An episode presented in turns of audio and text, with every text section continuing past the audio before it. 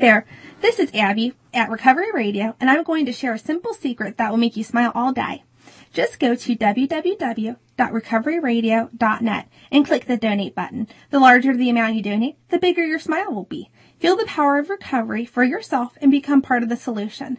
Go to recoveryradio.net right now and start your day with a smile.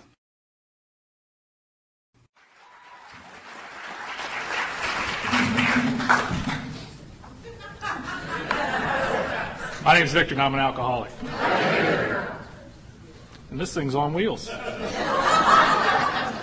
This should be this should be interesting. Um,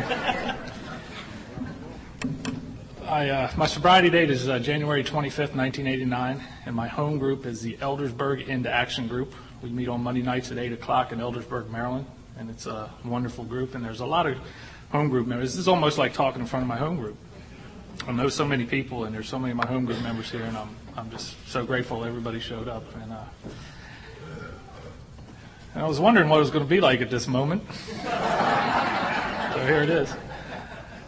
Um, I want to thank uh, Nancy for asking me to do this. This is really a, a, just a tremendous privilege for me, and it's a privilege anytime you get to stand up here and, and talk about Alcoholics Anonymous and what it's done for my life, but particularly at this uh, this convention.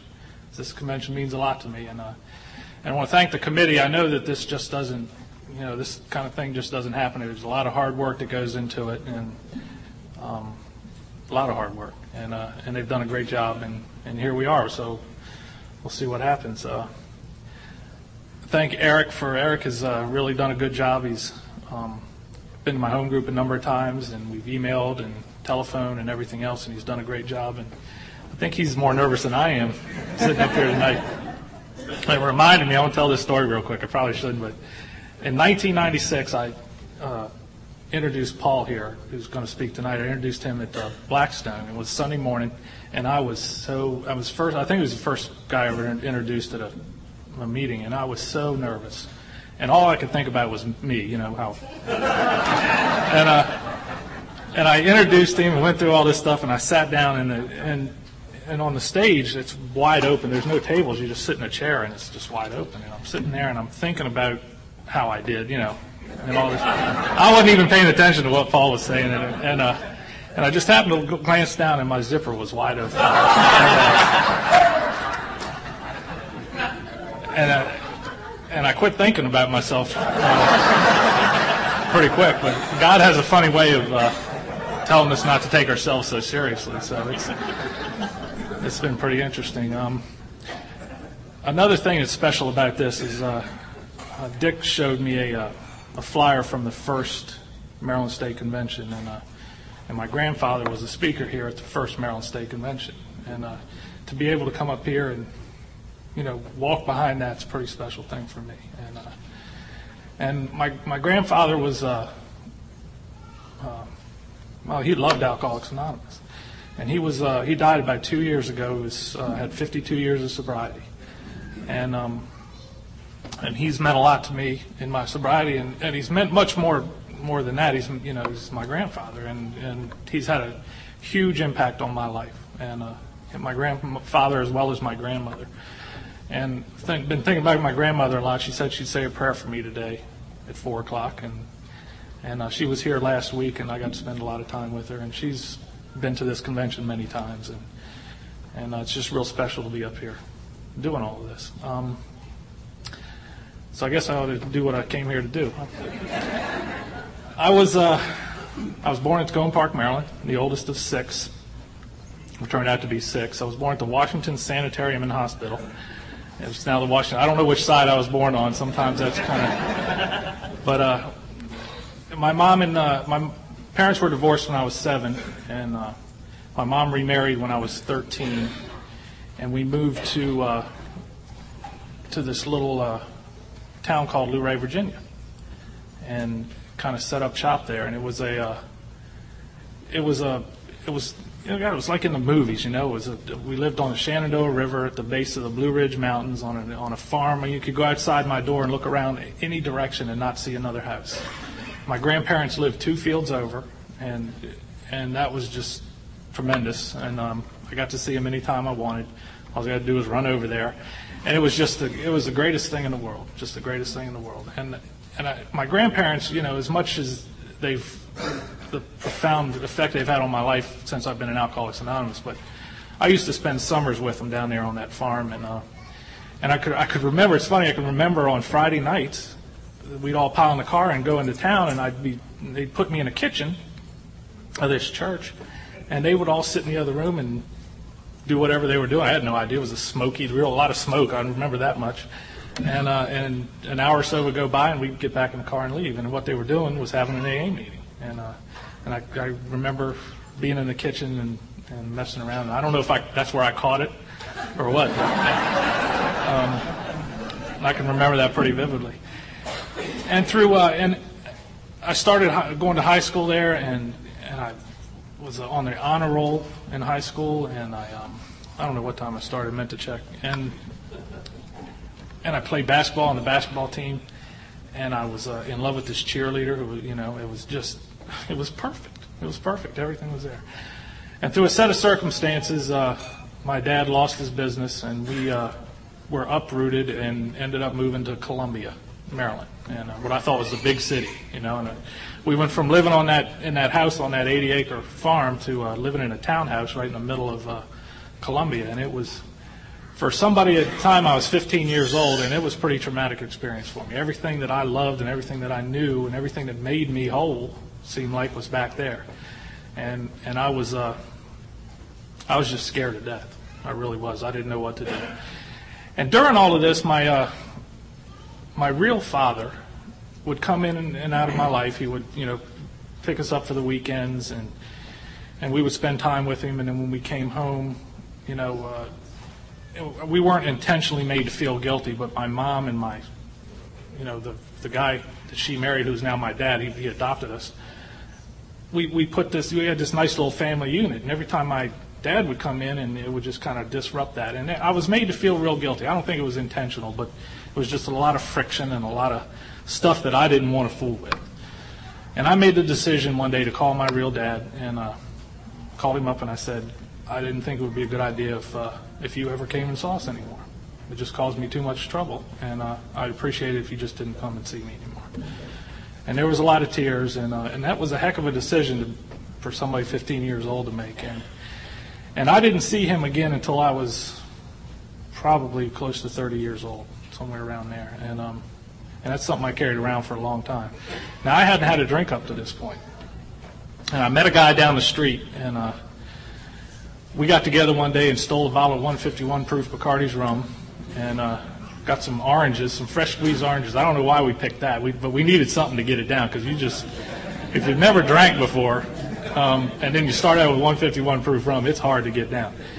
And we would cut it with orange juice and, and get it down, and and you know it was it was the magic I was looking for.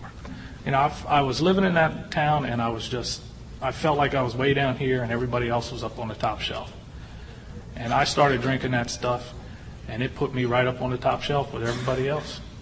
You know, it changed, and that's what makes I think the thing that makes me different from a non-alcoholic is it changed that stuff changed the way I felt about me, and more importantly, it changed the way I felt about you, and uh, it just made everything okay. Took all that fear and all that worry and all those things that that were bottled up in here and just made it all go away, and I felt good. And I drank that night till I either passed out, or blacked out. I don't remember what happened, but I. Uh, I woke up the next day and I was sick for a number of days. My mom thought that I had the flu, and she was trying to take me to the doctor, and it was it was pretty interesting. And I'll uh, and I tell you, I, I, I was pretty sick, but it what it did to me was never that important. What it did for me was always much more, uh, you know, what much stronger in my life than what it did to me. So I could handle all the rest of that kind of stuff. And I uh, and I began to drink, and I, I tell you, I, I had a good time for a lot, for a lot of years. Um, you know, I drank with, you know, got a group of friends and, you know, got my license. And of course we drove and drank all over the place and we're just having a good time. And try, and I got through school. I, I just barely made it through high school. I remember I turned 16 years old and, you know, I found booze and I found some friends that weren't exactly the, you know, top of the class. And, and we were causing a lot of trouble in school, and, and I'd learned how to buck the system in school, and I could, you know, I could skip school just about any time I want and never get caught. And when I turned 16 years old, the principal wrote a letter home to my mom and dad and said, uh, Victor's now 16 years old and no longer required by the state of Maryland to attend, to attend high school. And uh, you could quit when you were 16, but I don't know how many people had a letter written home saying, you know, he's not really required to be here anymore. And if he doesn't straighten up, you know, we're going to ask him to leave. And uh, I made it through high school and, and graduated and got my own apartment and started uh, started out on this uh, to fulfill this dream that I had about what my life was supposed to be.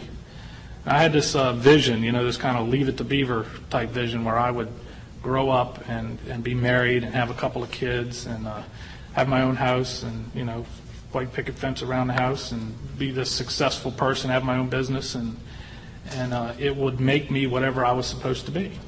I had no clue what that was, but I figured if I went out and got all this stuff, I'd know what it was. And I would be this whole fulfilled person. And um, so I set out on that journey to do that. And uh, not long after I got that apartment, I got a phone call from uh, from a girl that that cheerleader that I was in love with in Virginia, and she had moved. She graduated from high school and moved to Maryland. And we decided to get together. And uh, July 12th, 1980, I think it was, we had our first date. We went to a Baltimore Orioles game, and uh, and I fell in love all over again. And I started taking her out to dinner and buying her flowers, and I was, uh, I mean, I was just going to town. I was, I was putting it all to her, and uh, so to speak. And um, and uh, August 1st came around. Now, now our first date was July 12th. August 1st came around, and I don't have enough money to pay my rent because I spent it all on her. So I asked her if I could borrow the money, and she let me borrow the money, and. Uh, I paid my rent, and I said, well, as long as you're paying rent, you might as well be living here. So she moved in. So uh, moved in in August, and September we got engaged, and the following January, or the following, I'm sorry, in January we got engaged, and the following September we uh, we got married. And uh, and she didn't. Uh, I guess my drinking wasn't bad. It was noticeable to her, but it wasn't uh, to the point to where uh, she was uh, at that time she was real concerned about it. I, I, you know, I smoked them funny cigarettes for a little while, and she didn't like the way I acted when I smoked that stuff, so she asked me to stop, so I did. It was that simple. That's that's my drug story, and um, and and I started, but I didn't stop drinking. I just kept on drinking, and to kind of illustrate how it's the whole thing started out, the relationship. I remember one night we we went out and. Uh, and I got really drunk, and I did some really stupid things, and um, we came back home, and she was packing her bags to leave. I mean, she she just had had enough, and we were we weren't married yet. We were together about a, maybe a year, less than a year, and I was angry that she was leaving, and I was scared of. I was afraid, really, that this girl was leaving, and she meant everything to me, and I didn't want her to leave. And she and I just couldn't. And the and the more she was standing there packing and crying and yelling and all that stuff, the angrier I got. And I mean, I've this rage just built up me, and I just I needed to let it loose, and I I wanted to hit something or throw something or whatever. And I looked over, and there was this iron sitting on the ironing board, and I reached over and I grabbed that iron and raised back, and as hard as I could, I smacked myself in the head. And what made me do that, I have no idea to this day. But blood started flying all over the place, and she screamed, and uh, and that scared me more than anything when she did that. And she grabbed me and took me to the hospital, and and I'm laying up there, and the doctor comes in, and he's sewing my head up, and and uh, he asked me what happened, and I said I I fell and hit my head on some steps. He said it looks like something hard and flat hit you on. and I thought, how in the world could he tell that? And and I said, no, I fell and hit my head on a step. So he wasn't going to argue with me. I was still pretty looped, and uh, and he stitched me up, and we went home, and she stayed, you know, and that was uh, that was the deal, and that's how it. And we got married, and that's that's kind of how it went. I am a uh, I'm a printer by trade, and and I've been work, working for this printing company, and we started out on our on our journey, and we had a couple of kids, and and uh, and the longer uh, things went on, the more I started to drink. And, we used to go to parties, and she would uh, kind of follow me around, you know, and don't drink so much. Don't you think you've had enough, you know? And she kind of kept track of what I was doing, and there would there would be a point during the evening that I would go over the line, and then she would stop. She knew it. I mean, she knew the instant that I was gone, and she would walk away and sit in the corner and just sit there until I was done and we were ready to go home.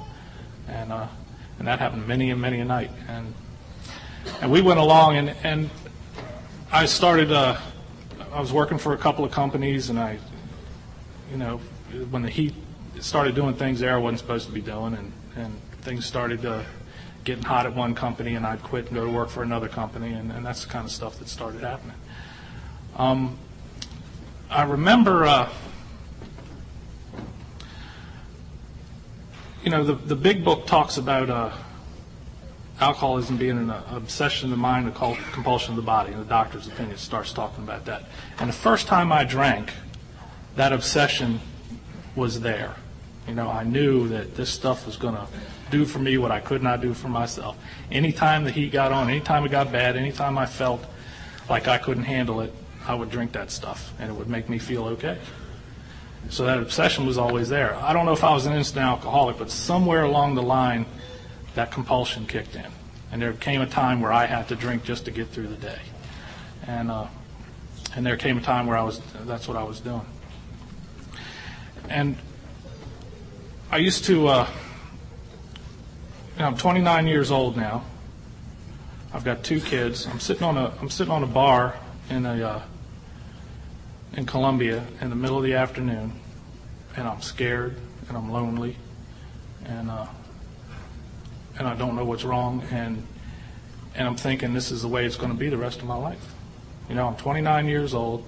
I had gotten all of those things that I said, you know, if I go out and get this stuff, it's going to make me who I am. I was married. I had the two kids. We had gotten a house. By this time, I owned my own business. I I'd run out of people to work for in the area. So when you do that, you start your own business, and that's what I did. And um, and I'm sitting on that bar, thinking, I got everything I was supposed to get, and it's not doing for me what I was what it's supposed to do, and this is just the way it's going to be because there's nothing left to get, and I'm just miserable.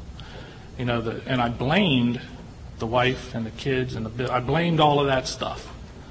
I blamed all that stuff, and uh, and I just sit there miserable every day. And and what I typically what I would do is, you know, when I got my own business, the first three things I got were a couch, a television, and a refrigerator, and stuck them in the uh, in my shop. And uh, what I would do is I would get up early in the morning, I go to work, and I would uh, start, you know, working as hard as I could to fulfill all these promises that I had made the day before. And you know, the, right around lunchtime, it's time to go to lunch, obviously at lunchtime, and I'm an executive now with my own business, so naturally I got to go to lunch, and I've got a you know beeper so that people can get a hold of me. So I figure like I'm being responsible. So I'd close up my shop and I'd go to lunch and I'd and I'd walk into this bar, and uh, it was good. it was good. this is how where my life had gotten to. As soon as I'd walk into that bar, the barmaid would see me and she'd grab a Budweiser beer and a menu and she'd put it right on the corner of the bar where I sat every day. That was the highlight of my day. That was the best it got all day long. Was you know that was just made me feel like so important. And I would sit there and uh, and I would drink for a while and then I'd go back to the shop and uh, all these people would be calling wanting to know where all these jobs were that I was promising and and I'd make up some lies and I'd make promises for the next day. And at 5 o'clock, I'd turn the answering machine on, call my wife, tell her I was working late, run up to the liquor store, buy a pint of Old Granddad and a six pack of beer, and go back to the shop and sit there and drink until it was gone. And I'd go home, I'd pass out on the couch, and my wife would be think I was, I was just tired from working too late, you know, working so much. And I'd get up the next morning and I'd do it all over again. And uh, and it just went on like that and went on like that. And the, I, I stopped going to that bar at, at noon because it, it didn't open until 11.30. I started going to one that opened at uh, 11 o'clock. Then I started going to one that opened at 10.30. And then I'm sitting in the parking lot waiting for that to open, you know, and, and over a period of time that kind of thing started to occur. And and it was just a it was just a vicious cycle. I mean, it was just the same thing every day. And it got to uh, it got to the point to where uh, well, I'll tell you about my last drunk because that's really where where we need to go with this. Is uh, I wasn't drunk every day. I wasn't falling down drunk every day, but I never knew when I was going when I started to drink. I never knew what was going to happen. Sometimes I'd be gone for a while, and sometimes you know it would be just just that everyday normal thing. And this guy called me up, and uh, it was a Friday night, and he said, uh, "Let's go to happy hour." And I didn't like going to happy hour. I didn't like all the people. You know, I went to the bar at, at noon or eleven or whatever, and then I'd drink until. I am telling the truth. Are we still here? All right, we're back. We're back. Um, all right, I didn't I didn't like being around a lot of people, so I would go and drink at, at noon, and then around three or four o'clock, when people started coming in, I'd get out of there because I just couldn't stand being around people. And this guy called me one night, and he said, you know, he wanted to go to happy hour. So I said, okay, and uh, I uh, hooked up with him and called my wife. I had a commitment with my wife. Called her and told her I would be there. You know, I had five dollars in my pocket. I figured I'd go to happy hour, have two drinks, I'd be out of money, I'd have to leave, go make a commitment with my wife, everybody would be happy. So I go to this, uh, I go to this bar, I have my two drinks, and uh, I said I got to go. And the guy said, "Where are you going?" I said, "Well, I'm I'm out of money, and I got this thing with my wife, and really I was out of money. That's why I was leaving." And he had gotten a new job and a new expense account. He pulled out his American Express card. He said, "This is your lucky day." He said, "Whatever you want, it's on me. Just go at it." So I jumped back up on that bar stool, and uh, and he ordered, and I drank, and I drank stuff.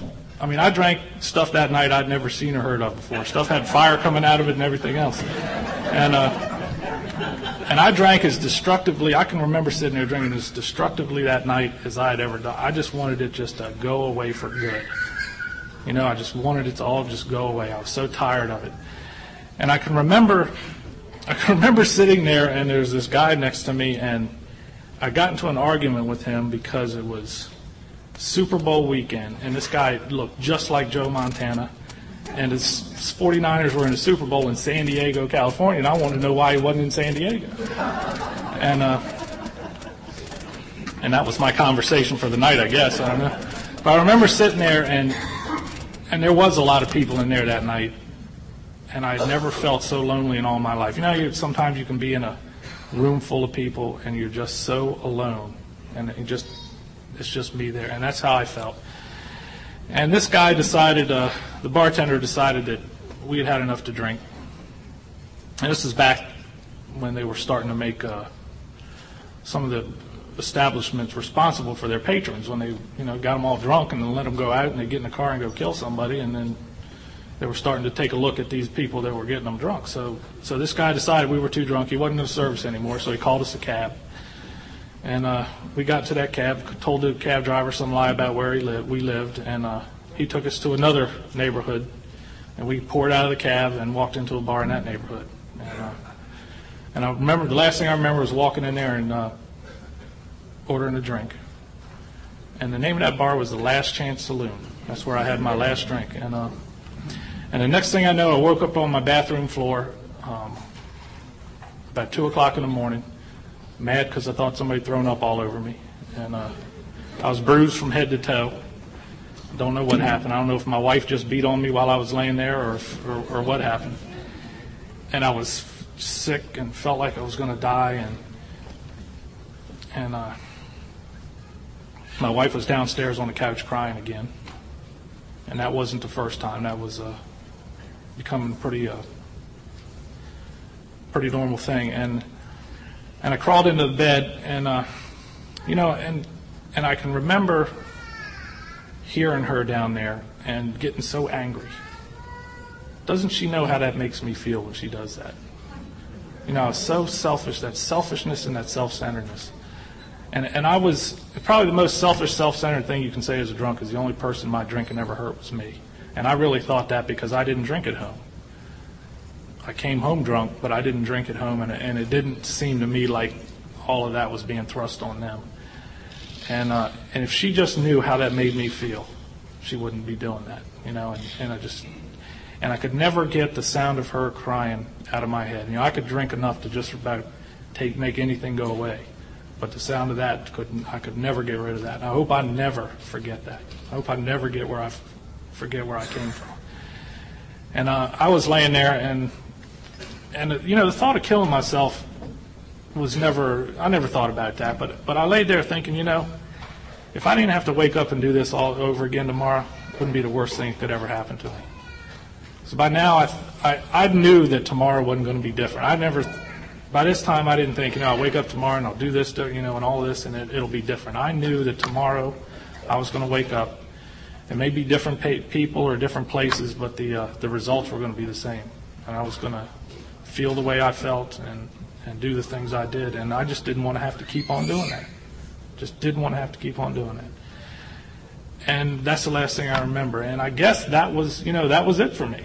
That was my moment of truth, I, I guess. And and I, I remember uh, got out of bed a couple days later and. and and I was really sick, and, and I, I used to get real sick. And and my wife, I don't know if she did this on purpose. I swear, to sh- I swear this day she did it on purpose. Our bedroom was right above the kitchen, and she hardly ever cooked breakfast.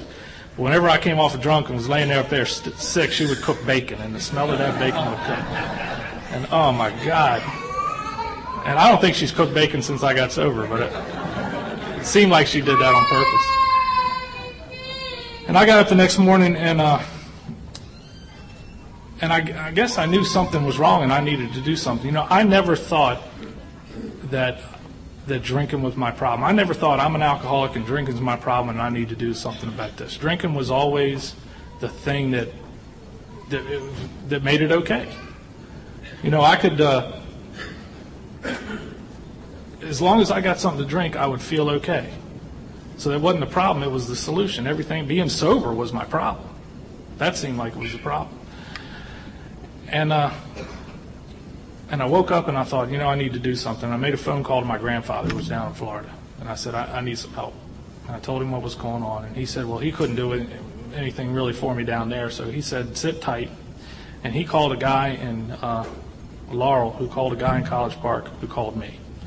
And that's how I got my first uh, real contact with Alcoholics Anonymous. You know, I knew my grandfather was uh, sober in Alcoholics Anonymous. I knew about that. I figured, you know, the job in the family was already taken. I, I couldn't be an alcoholic. And uh, and this guy c- called me from his liquor store. He was uh, 10 years sober, owned two liquor stores in Prince George's County. And he uh, he started talking to me about, you know, a little bit about uh, Alcoholics Anonymous and not drinking. He said, "Do you think you can not drink in the next five minutes?" And I said, "Yeah, I think I can do that." He said, "Well, can you do it for 10?" And, and after that, he's do it for 50, you know, and he was trying to give me, we do that one minute at a time, one hour at a time, one day at a time concept. And uh, he said, just don't drink now, right now, and uh, and we'll we'll get this thing worked out. He said, I want what I want you to do is meet me, and we're going to go to a meeting. And he said, I want you to try this thing for 30 days, and save your money, you know, and he said, if it doesn't work out, if you feel like this is not for you, he said, you get all your money, you come on down to my liquor store, and I'll be happy to sell you anything you want. And uh, he's a very entrepreneurial guy, you know. So we made arrangements to meet, and uh, and I met him in this parking lot. We had about a 20-minute ride to the meeting, and he spent that 20 minutes talking about himself and uh, Alcoholics Anonymous, the classic 12-step uh, on me. He told me uh, told me about his story, and and you know I don't know if I uh, I didn't comprehend everything, but I knew one thing. I knew he knew what he was talking about. I knew he knew, and there was a feeling of comfort in that. And a feeling of hope. You know, there was a feeling of hope.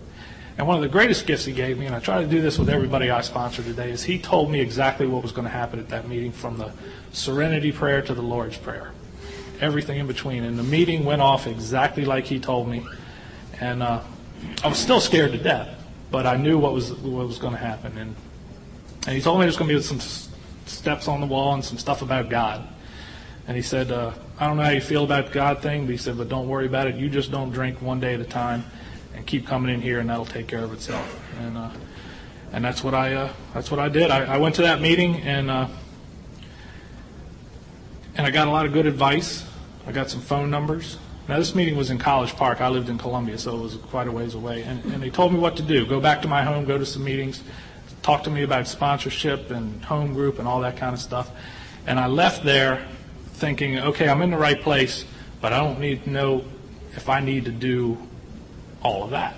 You know, it's kind of, I thought I would do just like I did everything else, do it just enough to get by. You know, always halfway, just enough to get by, and I would be okay. And that's what I started out doing in Alcoholics Anonymous. And for the next, uh, for the next nine months in AA, the only two things I did was not drink and go to meetings. And that was it. And if you're only going to do two things, those are two good ones to do. But that's all I did. I didn't drink and I went to meetings, went to a lot of AA meetings. And uh, I didn't have a sponsor. I didn't have a home group. I didn't have any of that stuff. And, uh, and at the end of nine months, I was as miserable and as scared and as lonely as I was the day I walked into Alcoholics Anonymous. The only difference was I wasn't drinking. Suffering tremendously from untreated alcoholism. And that's what was happening to me. You know, I got sober and I was I was with my wife. I had the you know the house and the kids and the business and everything. I had the business about a year. It wasn't doing real well, by the way, and uh, too many long lunches, I think. And uh, I was about three months sober, and I was talking to my wife, and we were having tremendous problems. We were having a lot of problems, and uh, and I just looked at her and I said, and I was convinced of this. I said, you know, I haven't had a drink for three months, and I've been going to these meetings, and we're still having a problem, a lot of problems. So it must be you. And uh, and if there's anybody out there, if I can give anybody any advice, whatever you do, don't say that to your uh, to your wife, because right after that, stuff started flying by my head, and uh, and it wasn't. Uh, it didn't go over real well.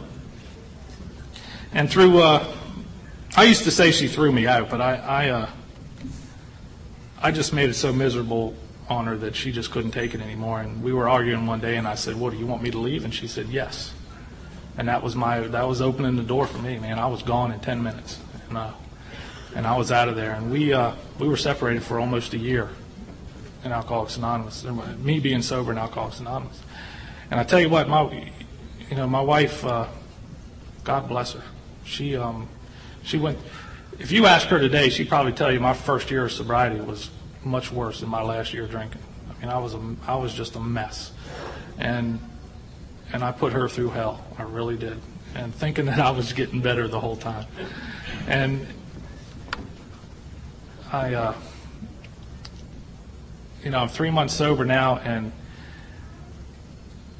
you know, I came in Alcoholics Anonymous with the wife and the kids and house, and I'm three months sober, and uh, everything I can call my own's in a little red bag, and I'm sleeping on somebody else's couch. And people are asking me how you doing, and I'm thinking, and I'm telling them I'm doing great. And things are great. I'm sober in Alcoholics Anonymous, you know, and my life is just falling apart. It's just falling apart. And I, I started doing stuff uh, that uh, I wouldn't recommend people do in Alcoholics Anonymous, and I'll tell you, it's a miracle that I'm still sober. I really think it's a miracle. Um, I always said that there's, I did things uh, drunk that I never thought I'd do. And I started doing things sober in Alcoholics Anonymous that I only thought I'd do drunk. And it caught up to me. You know, it caught up to me. I wasn't doing anything but not drinking, going to meetings, still living like a drunk, and uh, it started to show itself. And in nine months of sobriety, I, I just couldn't take it anymore. And and I went to uh, I went to Blackstone, of all places, and uh, first time, and, and, and I sat around that place and I, I kind of observed what was going on, and I thought, this isn't what I'm seeing where I, you know, this isn't the kind of AA I'm seeing it back at home. And, and I knew, I mean, it was wonderful. And I knew if something was wrong and I needed to do something because I wasn't going to last. And I went back home and, and I'd been watching this guy in Alcoholics Anonymous. He'd gone through a divorce and, uh, and I was looking at that. So I figured he, he went through that divorce with uh, a lot of dignity and his integrity intact, and, and he carried himself well.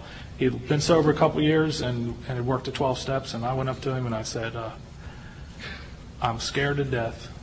I, have, I don't know what I'm doing. My life is just falling apart. Will you please help me? And I asked him to be my sponsor. And the weight of the world just came off my shoulders. I mean, it, it's like I couldn't believe it. And he said, uh, he said, of course I will. So I was wondering when you were going to get around to asking somebody to help you. And um, I, I was convinced if he had said no, I was gone. I'd have, I'd have taken off out of there. And we started talking, and he said, "Well, what step are you on?" And I said, seven. You know, some. I wanted to impress him. He laughed just like that, and I, and I wanted to. You know, I was still. I didn't want anybody to know. You know, it was so obvious to everybody, and and he said, "Well, I'll tell you what." He said, "You get the big book, and uh, we're going to meet at this particular place every week, and we'll review the first six steps." And uh, and that's what we did. Uh, I got the big book, and I got together with him, and every uh, and every week we started working the steps right out of the twelve the the big book of Alcoholics Anonymous, and that's where I got my that's where I got my program was out of the big book of Alcoholics Anonymous. And he made me get a home group, and uh, right away he made me get a job in that home group, and um, and my first job was a greeter. It was the best job I've ever had since. Um, I've had a lot of jobs, done done just about everything I, you could do in a home group, and and that's probably the my favorite thing to do to stand there at that door and shake people's hands when they come in there. When I was done that job, everybody in my home group knew me, and I knew everybody in my home group. It was it was one of the best things I've ever, I've ever done.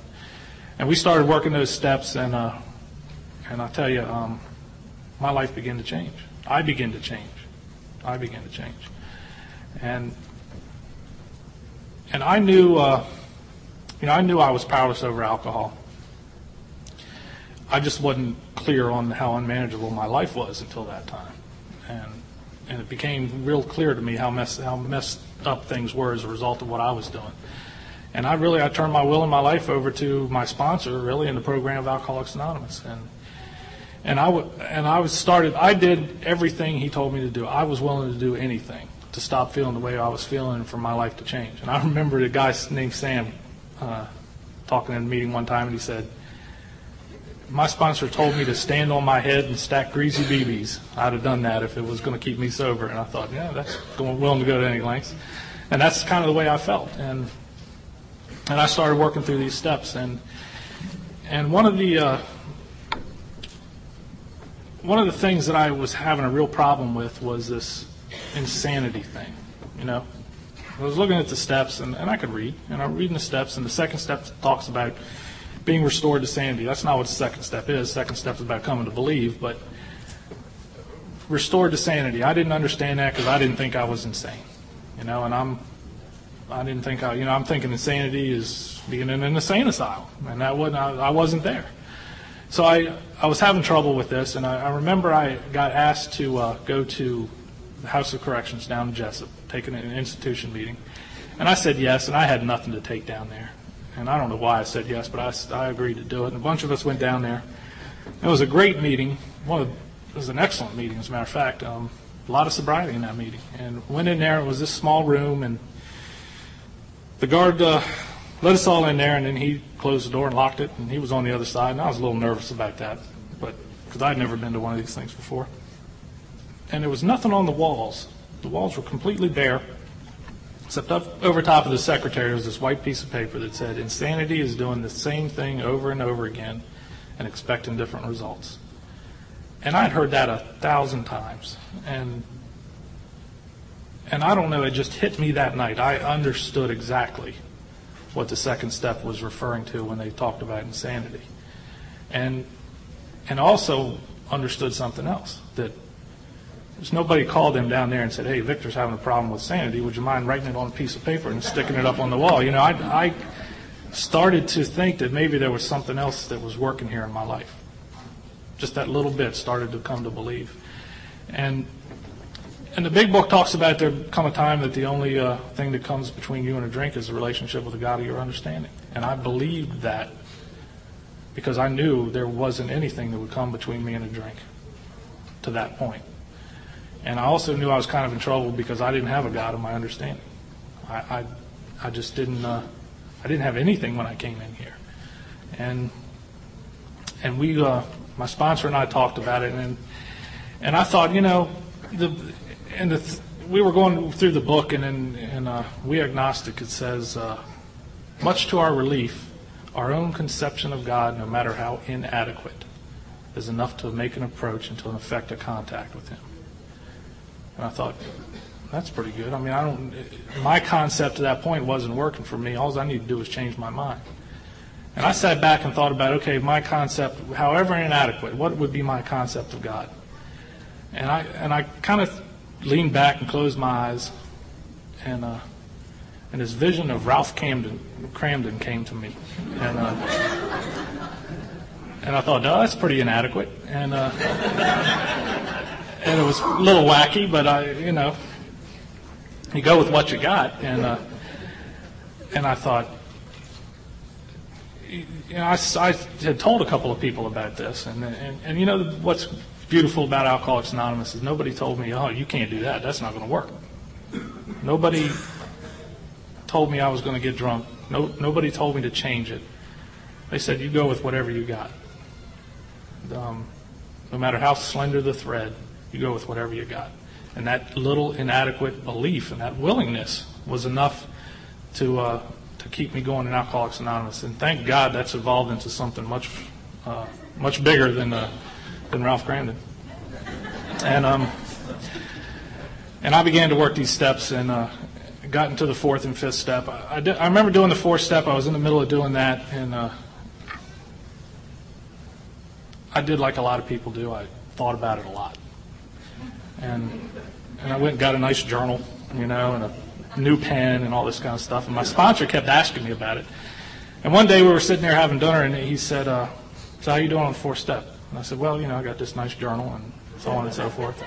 I was going to go down and see my grandparents in uh, in Florida, and I said, "Well, I'm getting ready to go to Florida, so I'm going to be gone there for about a week, and so on and so forth." And he said, "Well, so I tell you what, just as a matter of factly, he said, uh, when you get back from Florida, he said, if you're not ready to do your fifth step, then you need to find another sponsor.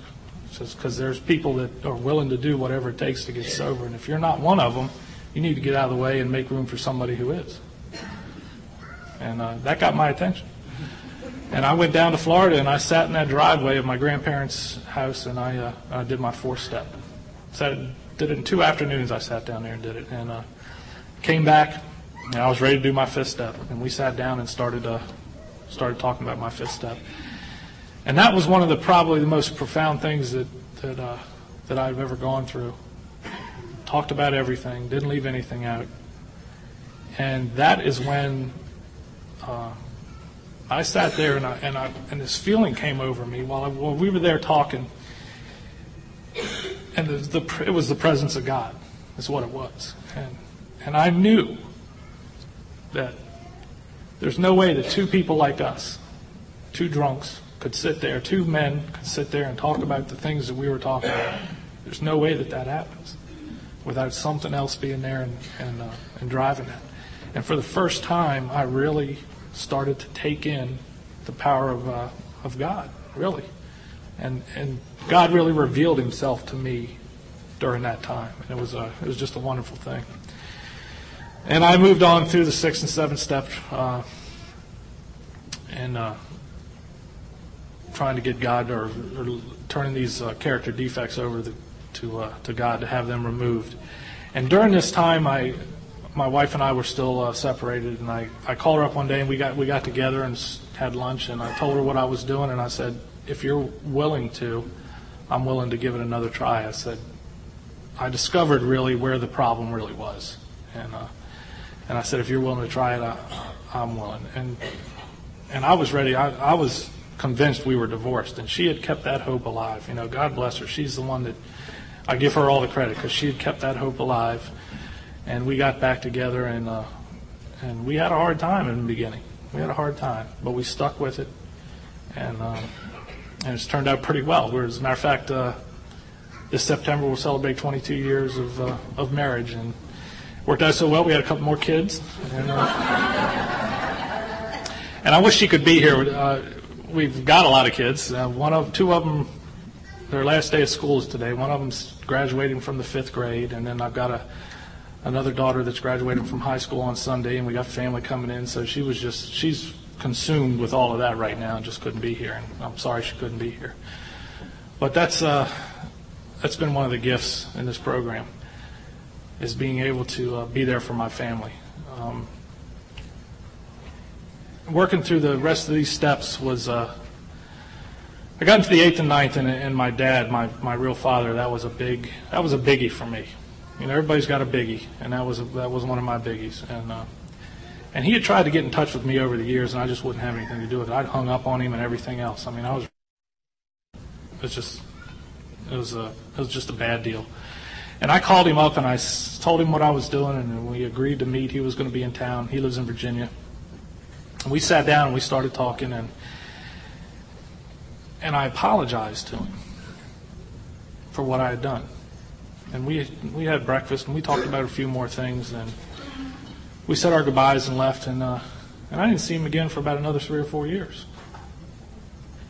And and I, I never felt right about it at the time, and it, and it just weighed on me and weighed on me and weighed on me more and more as the years went by. And and I learned a great lesson and I talked to my sponsor about this and the difference between making an apology and making an amends. I made an apology. I hadn't changed anything. And that's what amends is about. It's about making a change. And I knew that I needed to do something. He had, uh, I mean, he had grandchildren that he'd never seen. And and I started to thinking about the things that I, basically the, the things that I stole from my father. My relationship, his relationship with me, and his relationship with his grandchildren. And I got a hold of him again, and I made arrangements to go up and see him, spend the day with him at his house, and uh, and that went real well. And before I left there, we had a, a date to uh, get the family together, and I, I grabbed my wife and kids, and we went up there, and it's just it was just tremendous, just a tremendous time. And and since then, we have been forming this relationship. We've been trying to to bring that uh, back again, and it's been a, just been one of the blessings of my life. It's been a great thing. It's been a great opportunity. And uh, I saw him last weekend. It was my daughter's uh, graduation party, so that that's going real well. And and I'm making amends. I'm making a change. You know, I'm trying to make something different there. And it's been real real rewarding. I'm continue to work these steps, and I tell you, the 12 steps are the best thing that uh, ever happened to me. It's the best thing that I've ever done. My life, I've never had anything impact my life so much. It's been so such a profound uh, impact on my life, and and I'm, you know, I'm getting through the steps, and I'm thinking, I'm running out of steps. You know, what am I going to do when I'm when I get to this 12th step, and then I'll be out of steps.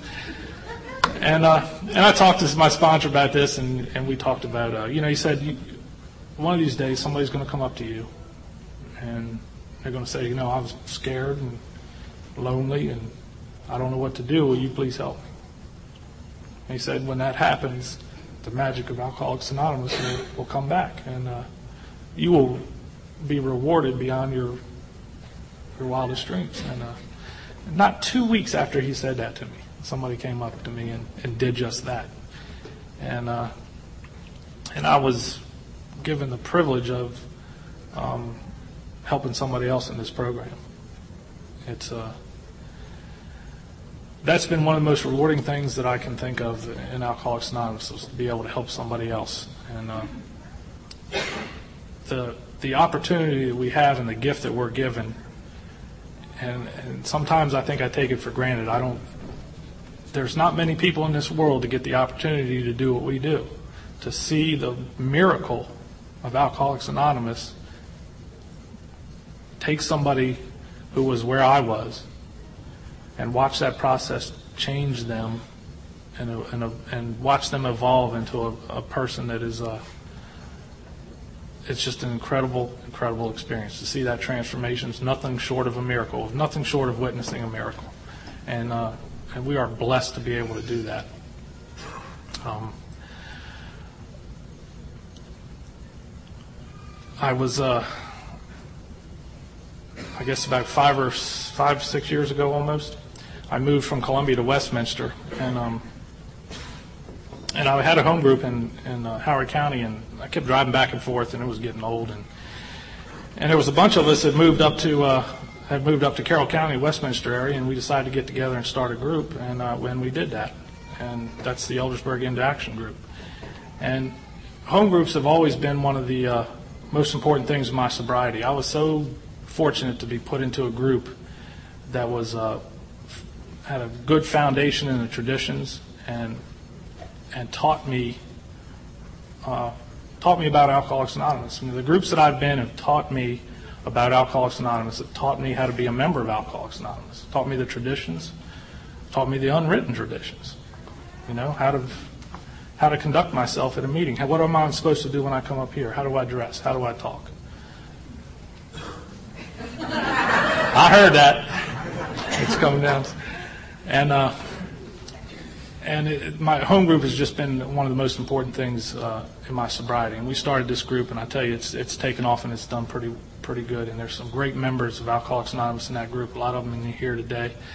And one of the things that we get to do is uh, we get to uh, talk to new people, and uh, and that's my gift, is to be able to take this thing and share it with somebody else. And before that comes down, I'm going to read this, and then uh, and then that's going to be it for me. And again, thank everybody for uh, for having me here and for sitting through this. And good news is, I'm the four o'clock speaker. You got a whole weekend to look forward to, and whatever you didn't get here, you'll get, I'm sure, this weekend. This is out of Bill Sees It, page 13. AA is more than a set of principles. It is a society of alcoholics in action. We must carry the message, else we ourselves can wither, and those who haven't been given the truth may die. Thanks for giving me the truth.